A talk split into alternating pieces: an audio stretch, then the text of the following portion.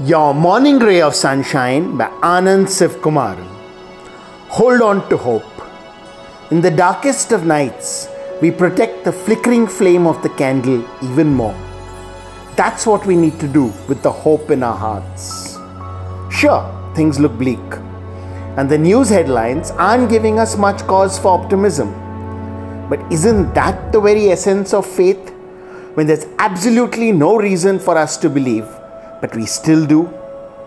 When there's that powerful voice inside of us that says, This cannot be it.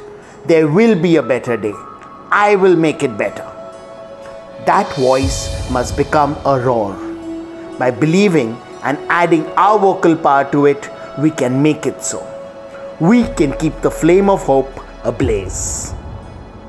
Sunshine in your day.